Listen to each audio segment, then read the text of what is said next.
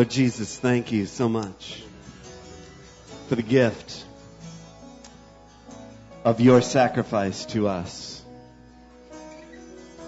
Thank you, Lord, for the life that you have made available to us. Today, Jesus, as we prepare to receive your word, you who are the living, eternal word, we ask you to come today now and speak to us from the fullness, God, of your heart to our heart. We receive the vessel you have brought to speak the word to us today, our brother and friend, Pastor Justin. Bless him, Lord. Now, I pray. Bless your word in Jesus' name. Amen, amen, amen. Hallelujah. Praise the Lord. I can't hear you. Praise the Lord. Praise the Lord. This is the time of the Lord, and we must have a wonderful time to rejoice and praise Almighty God. Amen. Amen. I like singing. I feel like I can sing a short because I love Jesus, and if we are here, it's because of His mercy and love. This is a short chorus I wrote in 1996 when I was a missionary for Swedish in Kenya.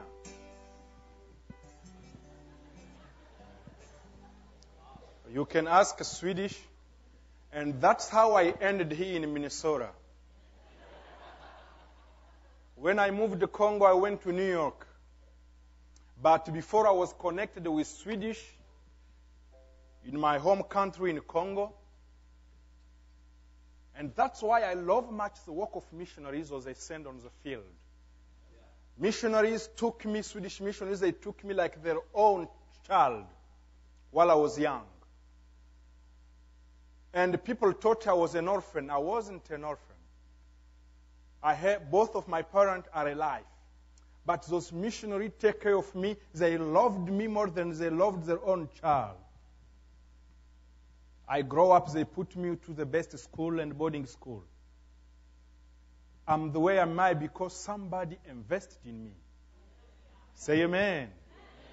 And when I was in Kenya, there was a missionary from Sweden who was a missionary in Kenya, and he left for 1 year.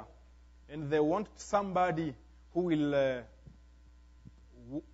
relieve him for that time he was in Sweden. So they brought me from Congo to be a missionary in Kenya. And when I moved here in New York, I felt like I didn't love much noises and cars and traffic in New York. And one day I was walking around and I asked somebody, "There is any Swedish here?" And the person told me, "Sir, you don't know where you are. This is America and Sweden is in Europe." I wasn't lucky. I saw the second one. I saw him. He was holding his Bible. And he has a cross. I ask him.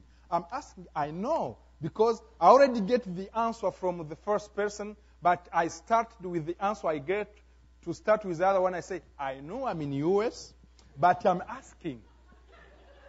Do you know that if there is any place there is," because I knew where while I was young, those missionaries were saying that they are Swedish. Many Swedish lives in America more than those who lived in Sweden. And I know that there are some Swedish in U.S., but I want to know where they are located. So I say, "Sir, I know that I'm in U.S., but I'm asking, there is some Swedish here?" And the guy, he told me, I heard that there is some bunch of immigrants." I say, "Okay, those are my brothers because I'm one of them." There were a bunch of immigrants from Sweden who moved to Minnesota. And I said, "Okay, I'm packing my stuff. I'm moving from New York to Minnesota."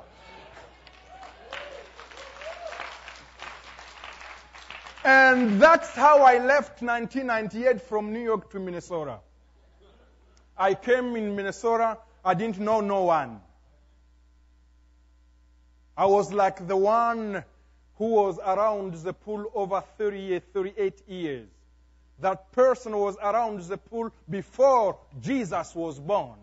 Because Jesus went to heaven at age 30, and some lectures say 31, others say 32. But that person was around the pool 38 years. But when Jesus showed up, asked him, what can I do for you? Instead of him saying, I want to walk, he said, I don't have nobody. Woo! And myself, I felt like I didn't have no one. But I had Jesus. Right. Say amen. Amen. And I went, when I called, I went to some religious charity in the Yellow Pages. I found World Relief Minnesota, and I called them. I told them, yes, I'm from Congo, and I'm moving my family from New York to Minnesota. But are you ready to welcome? They say, sir, it's kind of a short notice. We are not prepared because everybody we welcome, we need to put everything together. I told them, don't put everything together. I want to come to Minnesota. So they looked to one missionary. Her name is Jodie LaVan.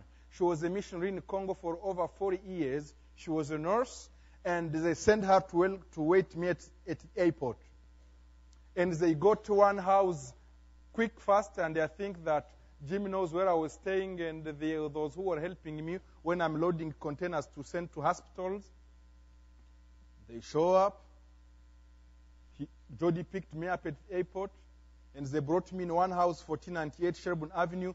There wasn't nothing. It was like a gym room. Even some gym room have some seats and chairs. But I had something. I opened the fan. I had some water. Only water I had that in my house from the fan. Okay. And she helps me to go to the Cap Food Midway to get my first meal here in Minnesota. And that's how I ended here, because I was looking for my friend Swedish. And that time I hear a song singing in my heart and soul. I didn't know what to say. I said only, I will praise you, Lord, all my life, with all my heart. All my heart, heart. All my heart. I will praise you, Lord. All my heart, I will praise you, Lord, all my heart. With all my heart, with all my heart, I will praise you, Lord, all my heart. I will praise you, Lord. You heal me all my life. You save me all my heart. You love me with all my heart, with all my heart. I will praise you, Lord, all my heart. I will praise you, Lord. Hallelujah. All my heart. Hallelujah. Let us pray. God, my Father, who am I to stand up here in front of your chosen one? Who am I to speak on your behalf, God? Who am I to share your word to your people, God? But I believe, God, you know my heart. You know my weaknesses and my sin. The time I fail you and others. I really need you now to speak to me through these words. Please, God, inspire me In this time I have with you, and you'll choose the one. I pray this in Jesus' name. Amen.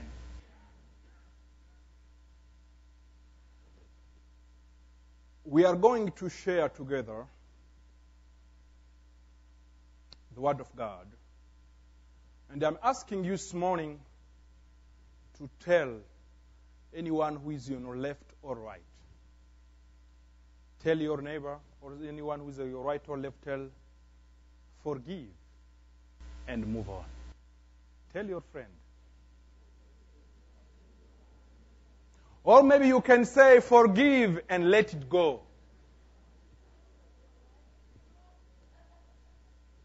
Hallelujah. Let us read the Word of God. Let's read Matthew.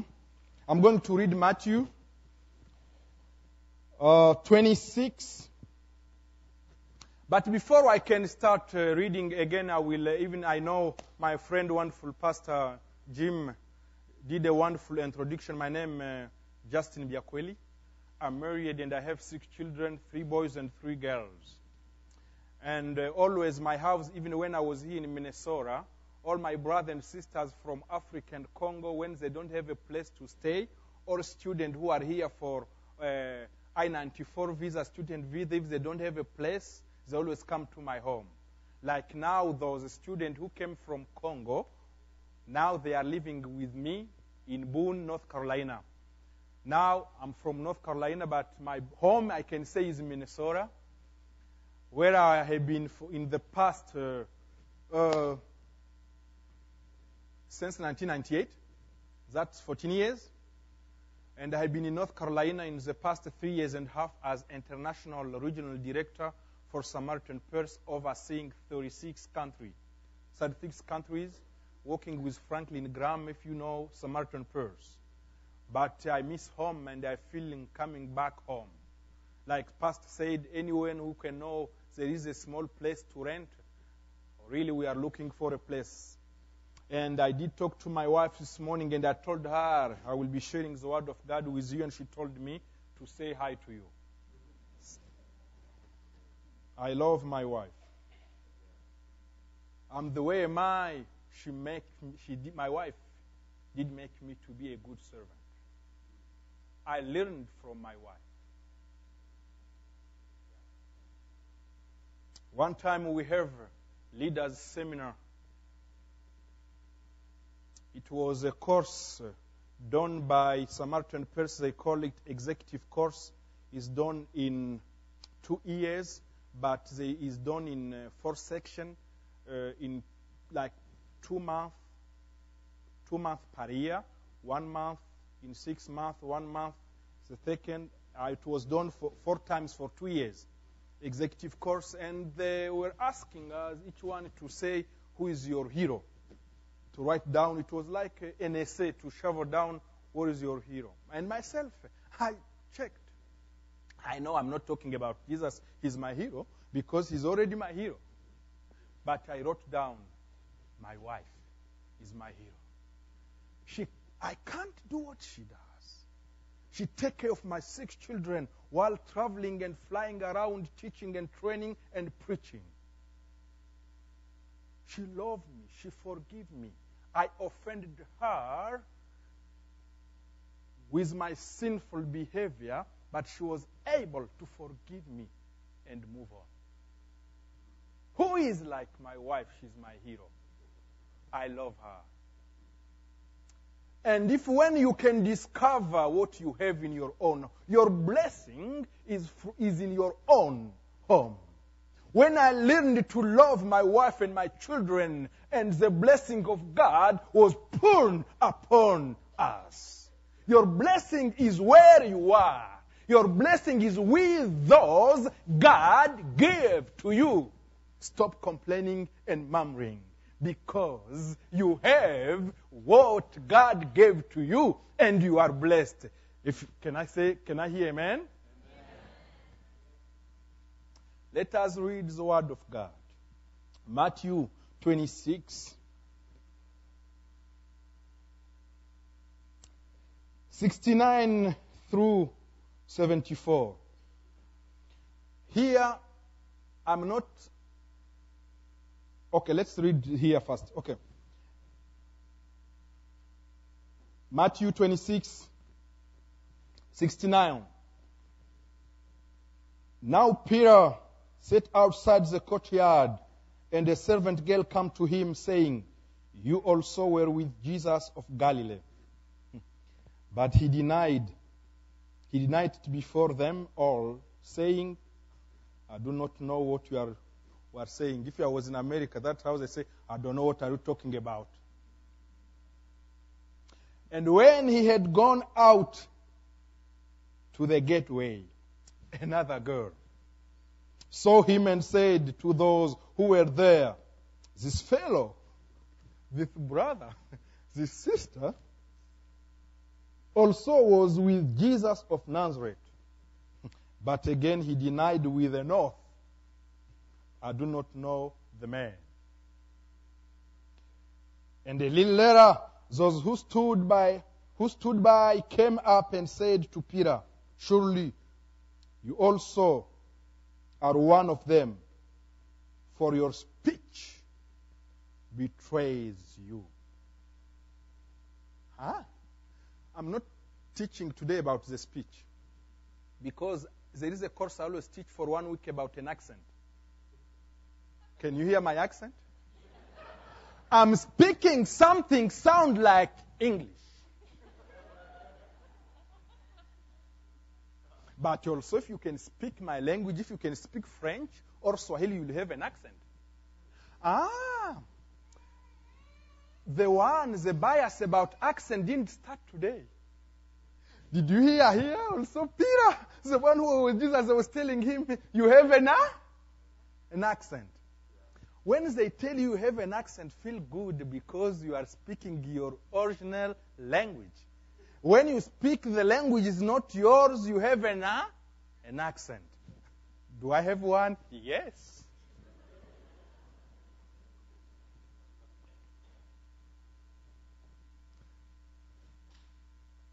"For your speech betrays you." 74. Then he began to curse and swear, saying, "I don't know the man." Immediately a rooster crowed. And Peter remembered the word of Jesus, who had said to him, "Before the rooster crows, you will deny me 3 times. So he went out and wept. Let's go to 2 Kings. 2 Kings.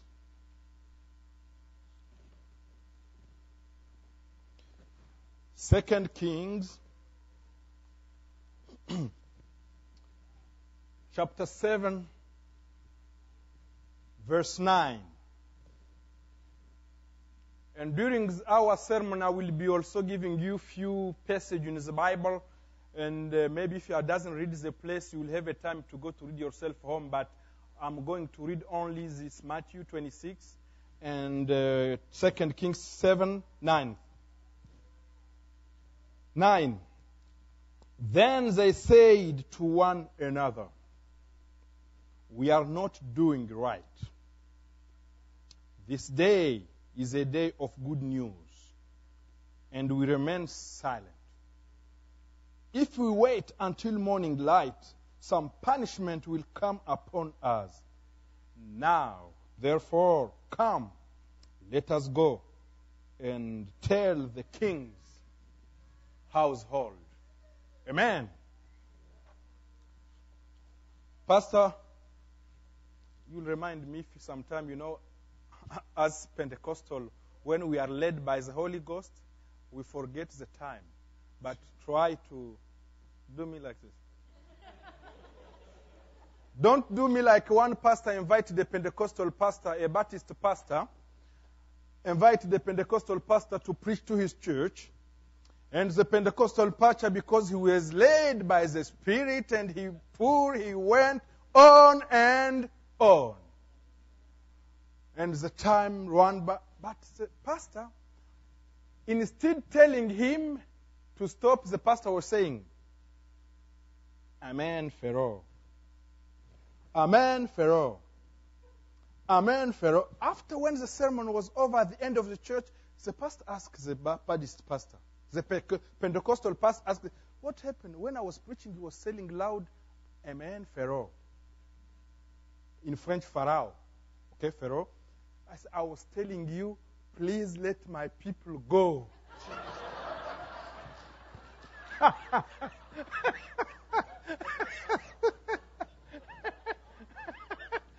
Do you know how God... Because Pharaoh didn't... It takes a while him to let the people go. And the pastor was saying, Amen, Pharaoh. Mean that, please, let my people go.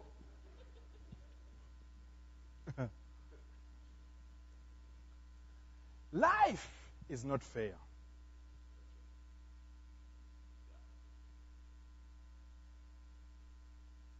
And sometimes we like things to be equal. Like when I started to say that when I'm teaching about forgiveness, I can see the image. Like I said at the beginning, how my wife was able to forgive when I betrayed her, but she was able to forgive me. But she didn't forget. Some people can say that you are not forgetting because if they can put themselves, they can go in your shoes, or if they can see what you went through, every God can light them, your heart, of what you are going through. They will understand why you forgive them, but you didn't forget.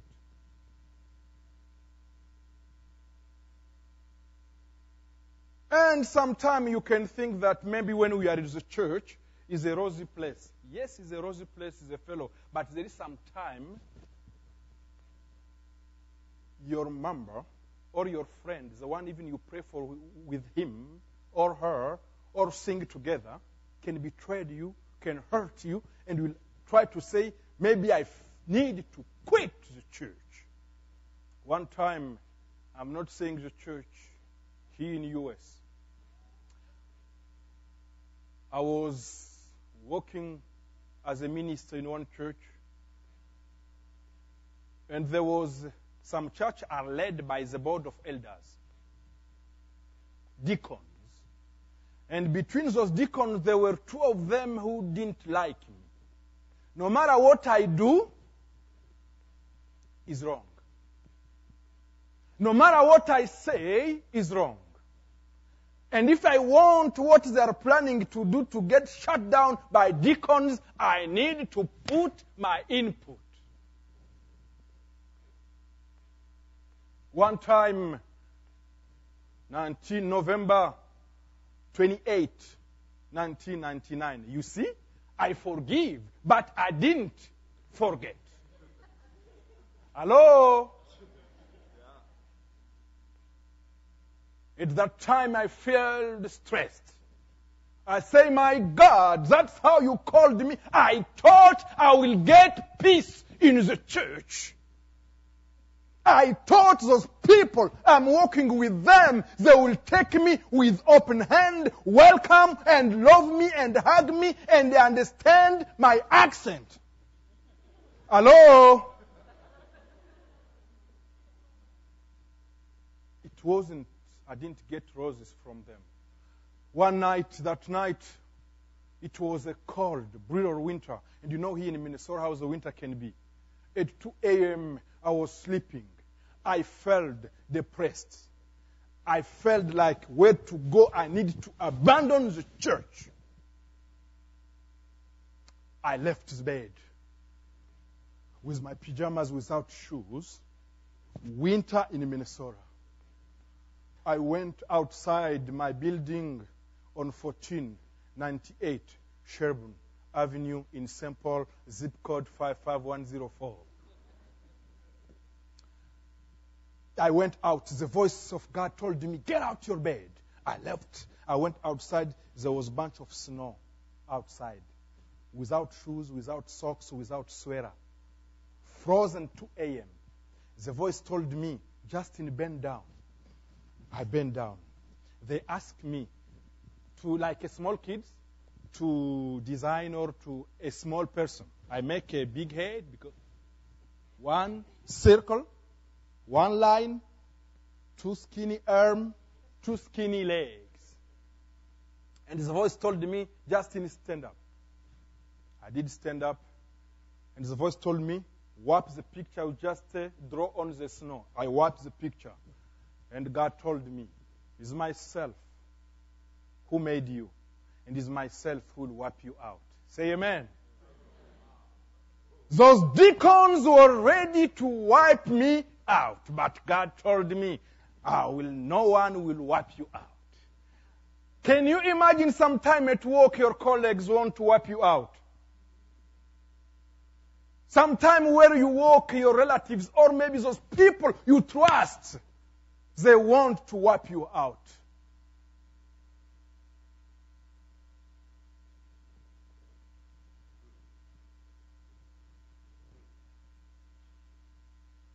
And we remember, in your own family, danger can come from your own family. Even Jesus said, your enemy is closer to you. Joseph, remember that story? He never done nothing wrong. He was a wonderful, because somebody, the parent, what is wrong if the father can love his own child? What is wrong with that? The father shows affection to his loved son, but the siblings weren't happy. What's wrong for me dreaming? Those who don't dream don't like those who dream. Those who don't pray don't like those who pray. Those who don't praise don't like those who praise. Hello? Sometimes in Boon, they are used when I say hello, and they say hi, means you are with me. Hello? Hi.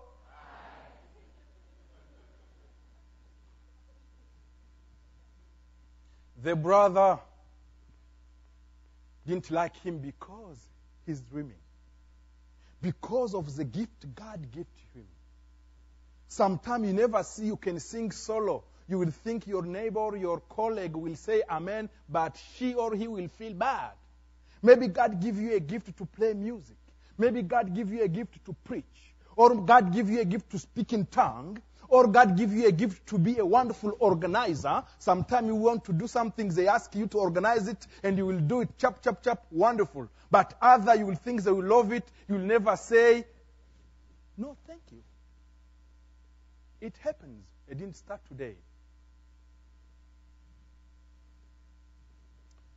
They planned to kill him. You guys know the story about Joseph.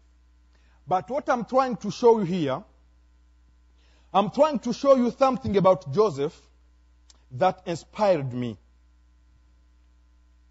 And if we can read, we are not going to read that, but Genesis 45, verse 3 through 5, we will see how God used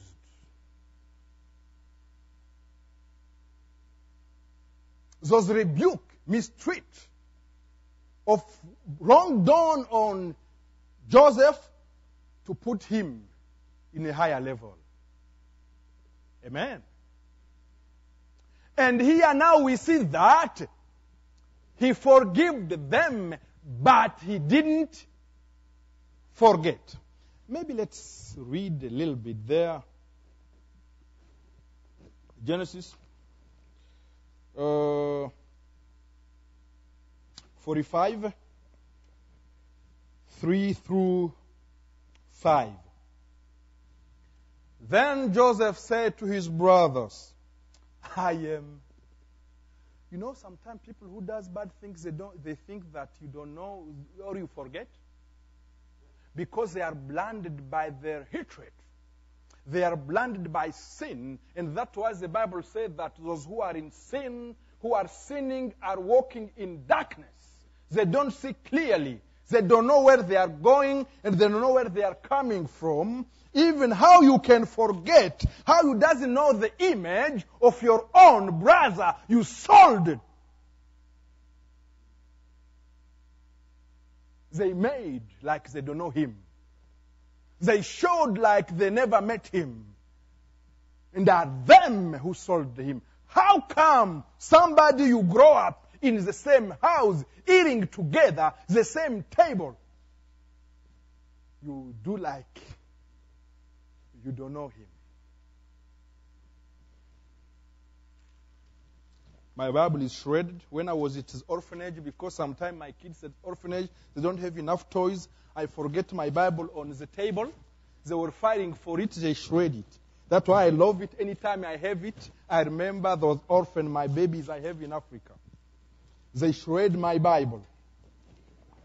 They were fighting it. They thought my Bible was a toy, and they started each one getting a piece of my Bible.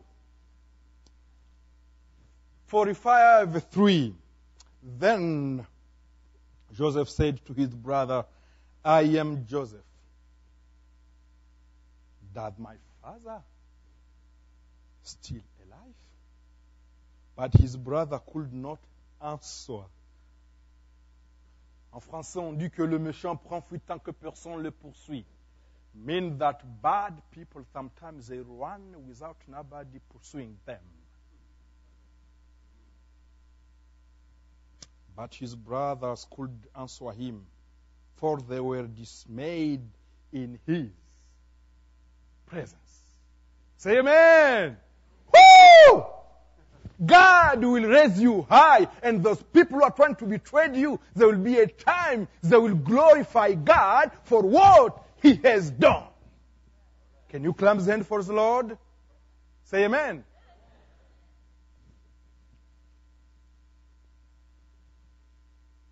And Joseph said to his brother, please, come near to me. So they came near. Then he said, because you can't welcome somebody you didn't forgive, right? You did forgive them, right? That's why he welcomed them. That's why he told those people he were with them in the room, can you go out so I can talk to my brothers?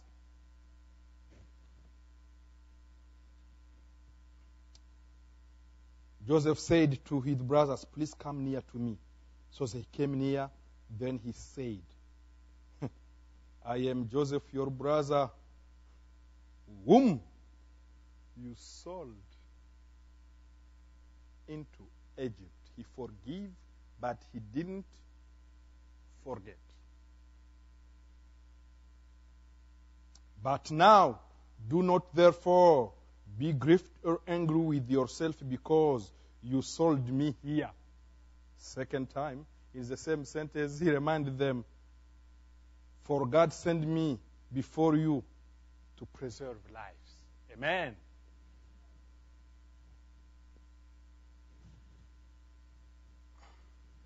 And maybe you can say, maybe Pastor Justin, you don't know what you are talking about. How can you tell me to forgive and move on, and I still have scars? I have scars of what wrongs they did to me. I have scars of what happened to me. How come you can tell me to forgive? But this passage we just read here is teaching us 4 points.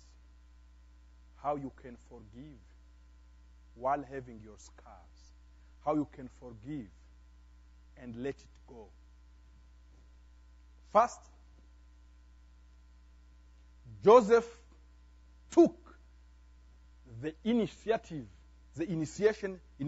of reconciliation. Hello? Are not the brothers who initiated the reconciliation. The one who had scars was Joseph.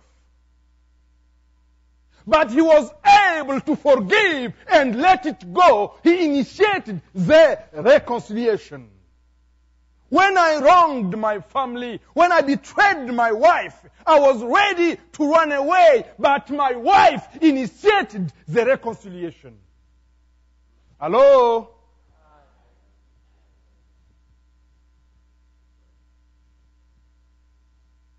First thing to do when you have been wronged on and you are ready to move on, but you can't forget, you still have scars.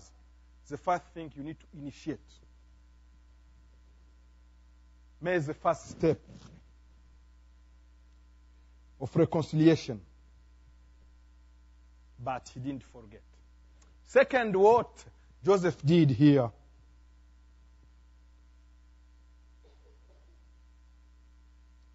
He was empowered with what they did.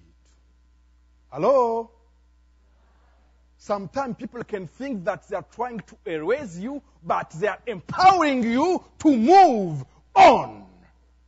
So you can go to the higher level. When Jesus, you see, you remember, when Jesus went to heaven, already to go to heaven, the disciples were afraid. They were afraid and they didn't know, how are you leaving earth and what are you going to do? He told them, go in Jerusalem in one room. Don't be in the lower level. You must be in the upper level. Hello? When you go to the upper level, something will happen. And when they were praying at upper level, the Spirit of God came upon them.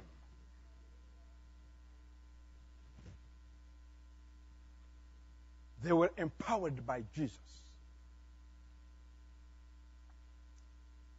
And you must be empowered with what was done to you. Don't feel vulnerable. Don't feel victim. Anytime more you keep feeling victim, and you will be seeing those scars, and will be weak, and will not move on. Be empowered with what happened to you. Look the scars. Look for what wrong they did to you. And look up. Look at Jesus, the star of your face, and the one who will finish it. Amen. 3, what Joseph did, after I said first he initiated the reconciliation, second, he was empowered by what they did to him. 3, start the project of start forgiving. Amen. Because when you see, you initiate the reconciliation, you are in the process. The third, now you need to forgive. He was ready after he initiated the reconciliation. After he was empowered by what they did to him, he forgave them. And 4, after you forgive, bless them. Say amen. He blessed them. He gave them what they didn't expect to get. And it's like he's wrote in Matthew 18:35. Matthew 18:35, the Bible says, forgive your brother, forgive your sister with all your heart. Sometimes people can forgive from the mouth. Eh? They want only to tell you so you can feel good. But forgive from the heart. And Joseph used Jesus' principle.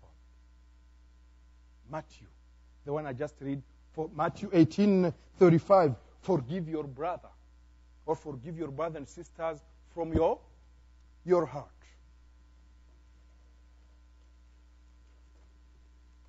And why that happened? All that happened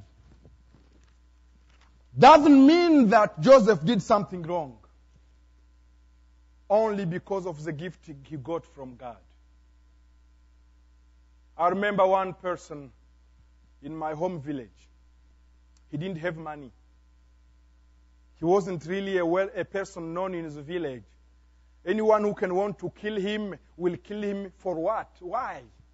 But him, he was doing one thing early morning at 6 a.m. He will start walking, right? Every morning, he want to be healthy. He want to be strong. He will start jogging, running early morning.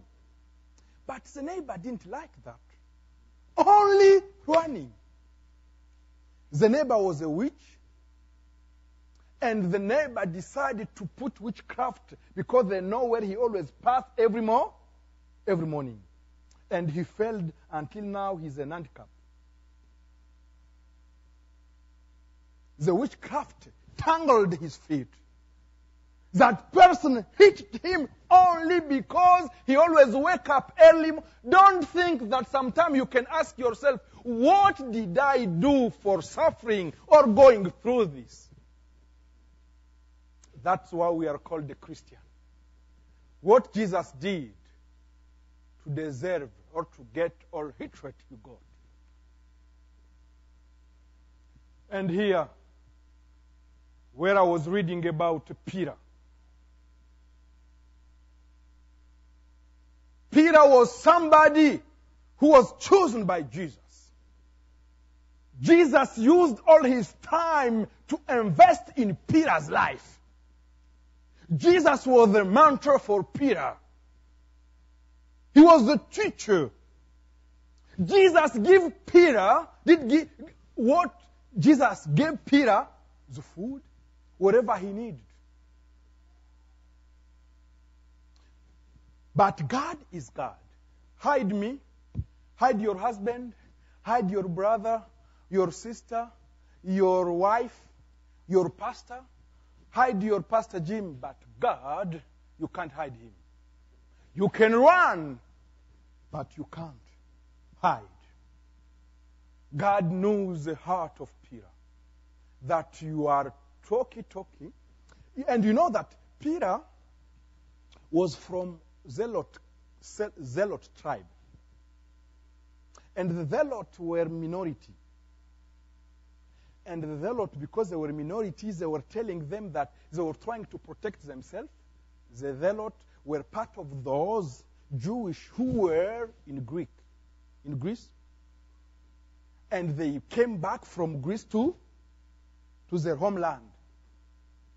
And they felt mistreated, and they felt minority, and they felt attacked.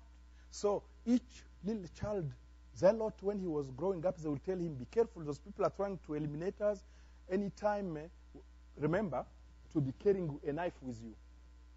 So each Zealot was carrying a machete or a knife in his suit. That's why, even if you remember, when they came to capture Jesus, Peter didn't go home to get the machete. Peter didn't go to the market to buy the machete. He had the machete with him. Jesus called him and he had the machete. Jesus was taking him to go to pray on the mountain, and Jesus knew that he has a knife. Hello? Jesus was giving him responsibility in the ministry, and he knew that he has machete. And one time when they come to capture Jesus, what did he do? He took the machete and he cut the ear. What Jesus told him? Put back. Say amen. Yeah. That's what's about. Put your machete where you took it. Put back your machete the place you took it.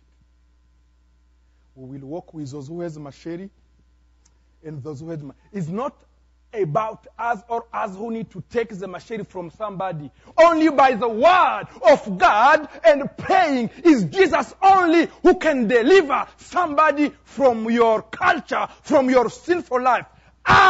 You don't have the power to set somebody free. Only the power of the Holy Ghost through Jesus Christ. Say amen. God knew one day you will betray me. And remember where we read this one girl. And the writer mentioned the girl twice because in their society, the woman didn't have a place. Remember, even when Jesus fed 5,000 people, Jesus didn't feed 5,000 people. He fed over 25 because for the family Jewish, they had minimum wife, husband, and three children. La moyenne familiale means the level. The average of the family for Jews were 5. A small boy who gave them the bread, he wasn't counted. They counted only those men who were there, but the boy who donated the bread, they didn't. Don't think whatever you will do will get counted. People are brittle. People are easy to forget what you did for them. They see only how wrong you are.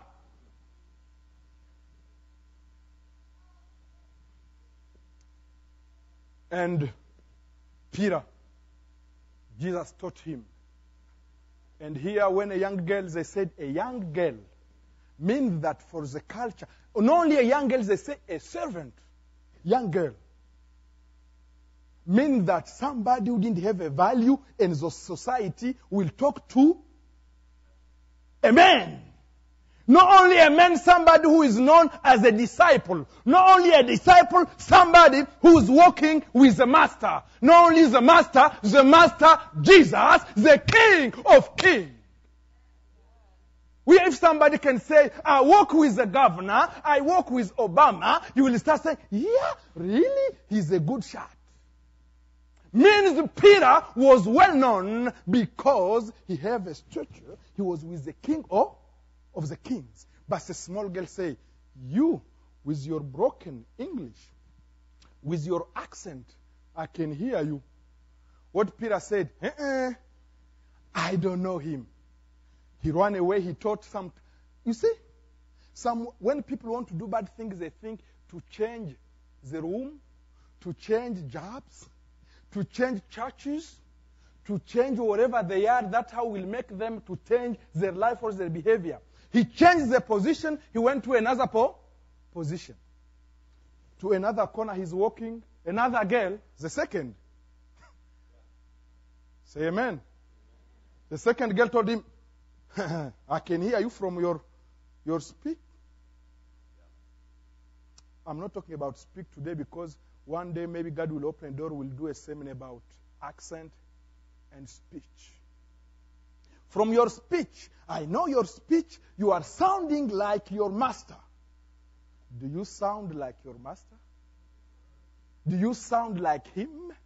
Do you talk like him? Is your accent, when people can hear your accent, do they see Jesus' accent? Or they see your hatred accent, your bias accent, or is the way you want to put charismatic way so people can know, but yourself, you know your life. And here, the second girl, he ran away. The third, he meet a man. They ask, you are one of them. Now, one thing I'm trying to ask here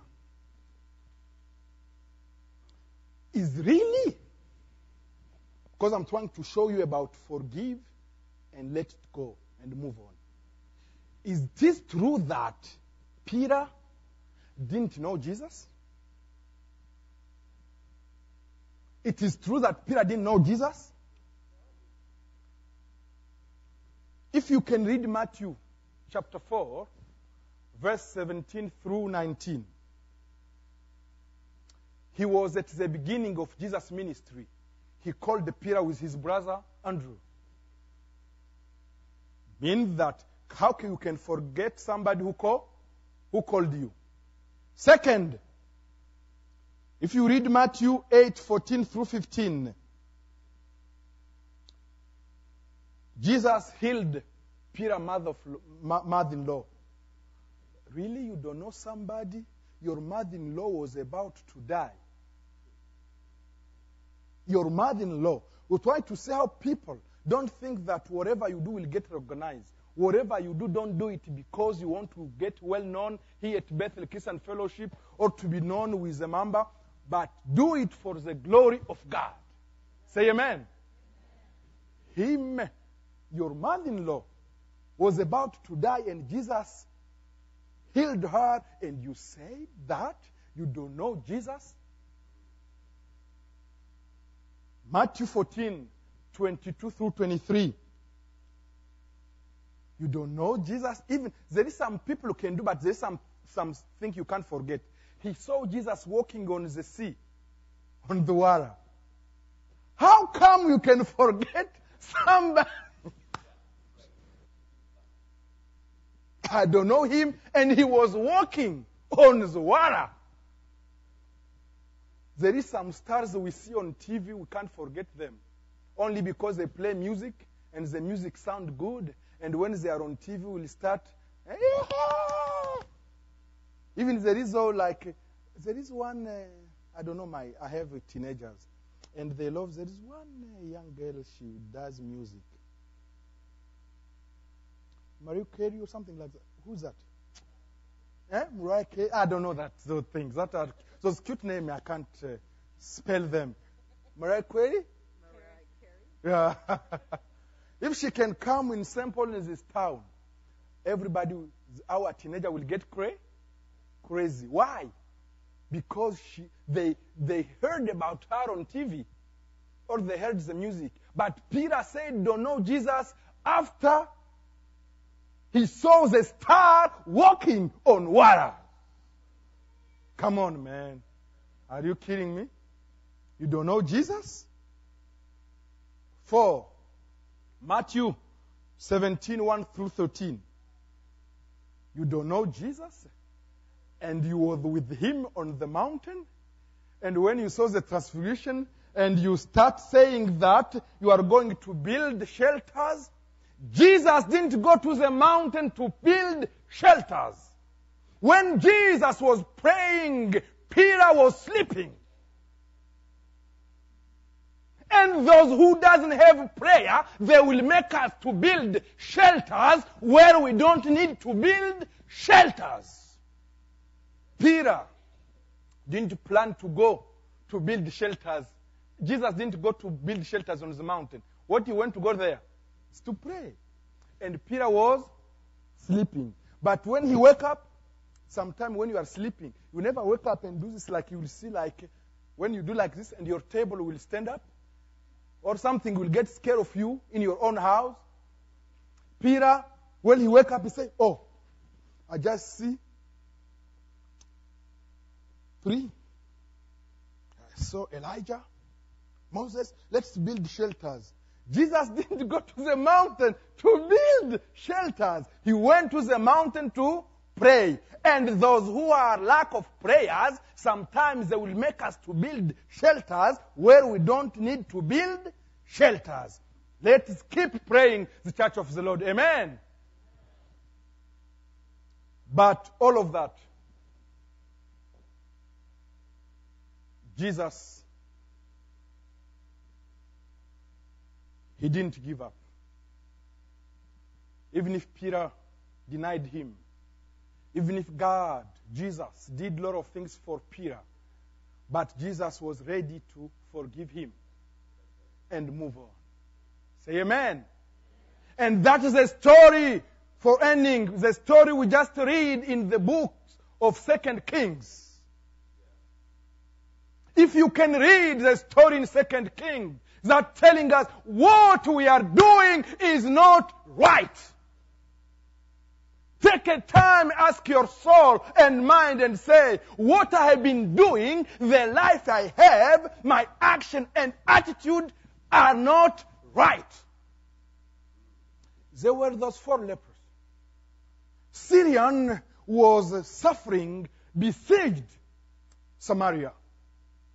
And they put them somewhere, they were hungry, they didn't have food or water. But you see, even your own can kick you out. Those 4 lepers, they were inside. But because they have the law, we are not living by the law. We are living by grace of Jesus. Say amen. because of the law that they can't stay together with those who have leprosy. They took them from the family in the compound. They throw them outside. Move on your own. Take care of yourself. Those four lepers were outside the gate. And the Syrian army were up there. They want to attack the children, the people, the nation of God. But those four lepers, they said, we are outside. If we go inside there, we know they are dying because they don't have food. But our enemy up there, I know they are killing us. Even anyway, even if we don't go where they are, we are going to die because those who are inside, those who kicked us out, they are dying. They don't have food or water. And as who are outside also, we are dying. It's better to die after I eat a piece of bread. So they decided to say, okay, the Syrian army is up there. And you know that when you have leprosy, sometimes you don't have nails, you don't have fingers, you don't have toes. And that time they didn't have shoes. Ask yourself, the Syrian army were up with machine guns. They were up with all kind of automatic guns, but there were four guys with their wound. Four guys with scars. Four guys has been rejected.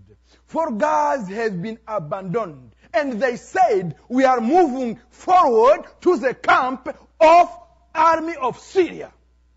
And when they were going up, they have one purpose. We are going there to get even something to eat. If they will kill us, it's better to die after eating something. But God used their scars. God used the wounds of those lepers. Where they were going towards the camp of the children of the soldier of Syria, the commander, the chief of the army said, can you hear that? The wound became a gun. The scars become a launch rocket.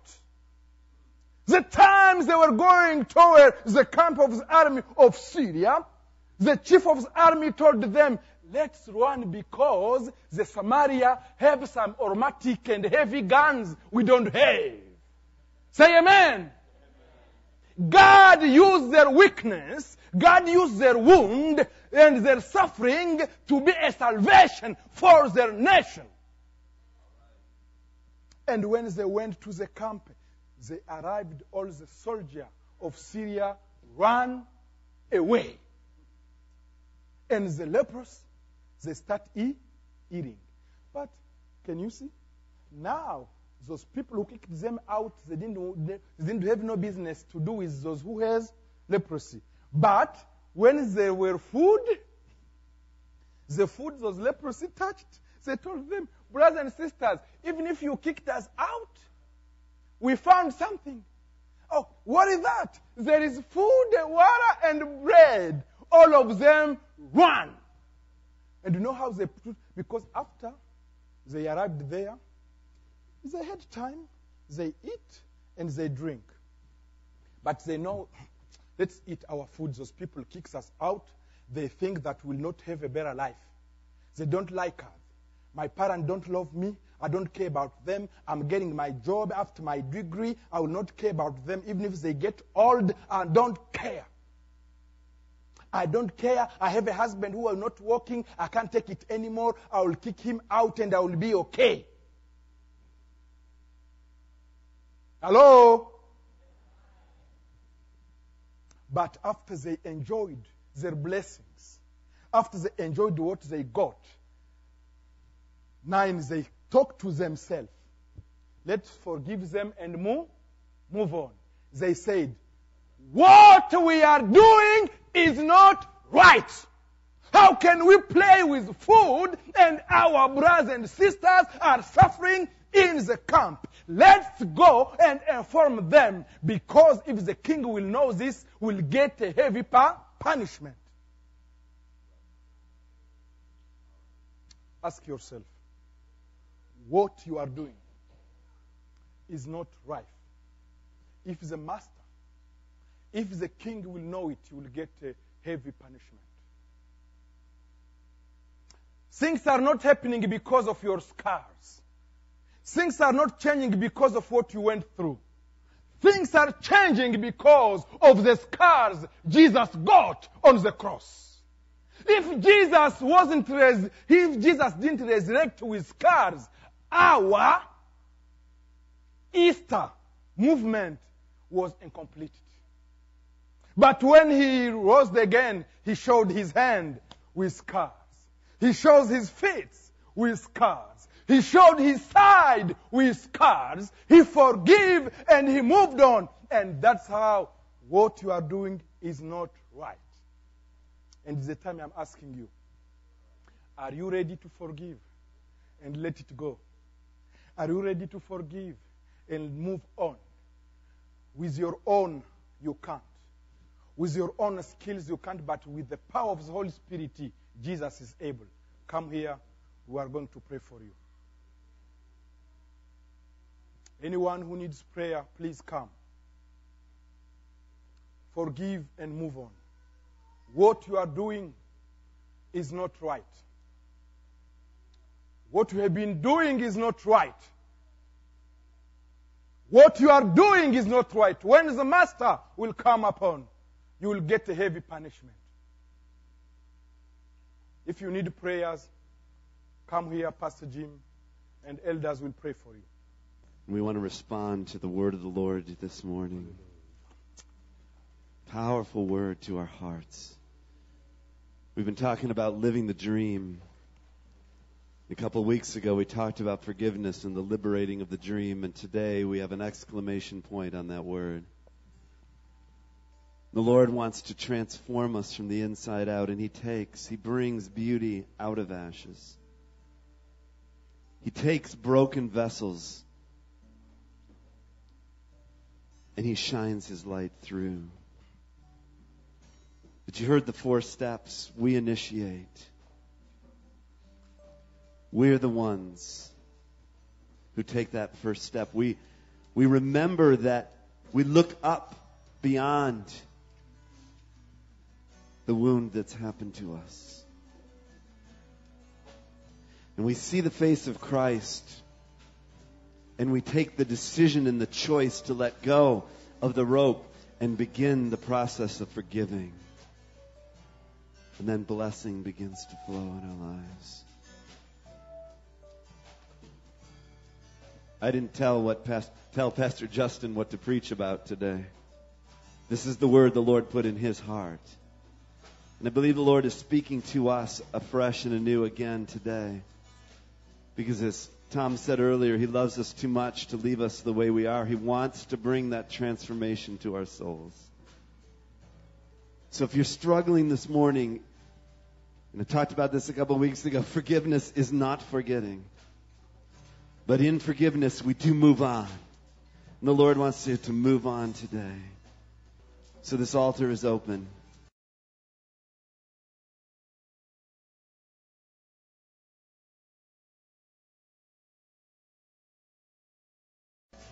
Lord Jesus, we ask that You would do the work that only You can do from the inside out.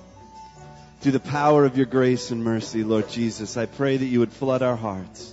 Lord, even as we have been forgiven, Lord, grace to forgive. I pray that You would pour out pour into us and then pour out through us, Lord, this grace of forgiveness, Lord, in this house. Jesus, I pray this week as we connect with Your dream for the nations, Lord God. We know that, Lord, even at the root of so many of the conflicts and wars around the world is unforgiveness and bitterness, Lord God, and the things that have not been let go. I pray, Jesus, that You would begin the work of releasing forgiveness, Lord, even where it seems impossible. Jesus, I pray that You will raise up men and women who will bring forgiveness into the nations for Your glory in Jesus' name. And now with hands open, I pray that you would be filled afresh with the immeasurable love of God the Father and the irresistible mercy and grace of Jesus Christ the Son, and the inexhaustible strength and power, comfort and hope of the Holy Spirit be with you and yours as you go from this house to yours, sent to make disciples of all nations. Go with the banner of His favor and goodness over your life until we gather again, either in this house or our eternal home with Him forever. I bless you, people of God, in the name of Jesus. Amen.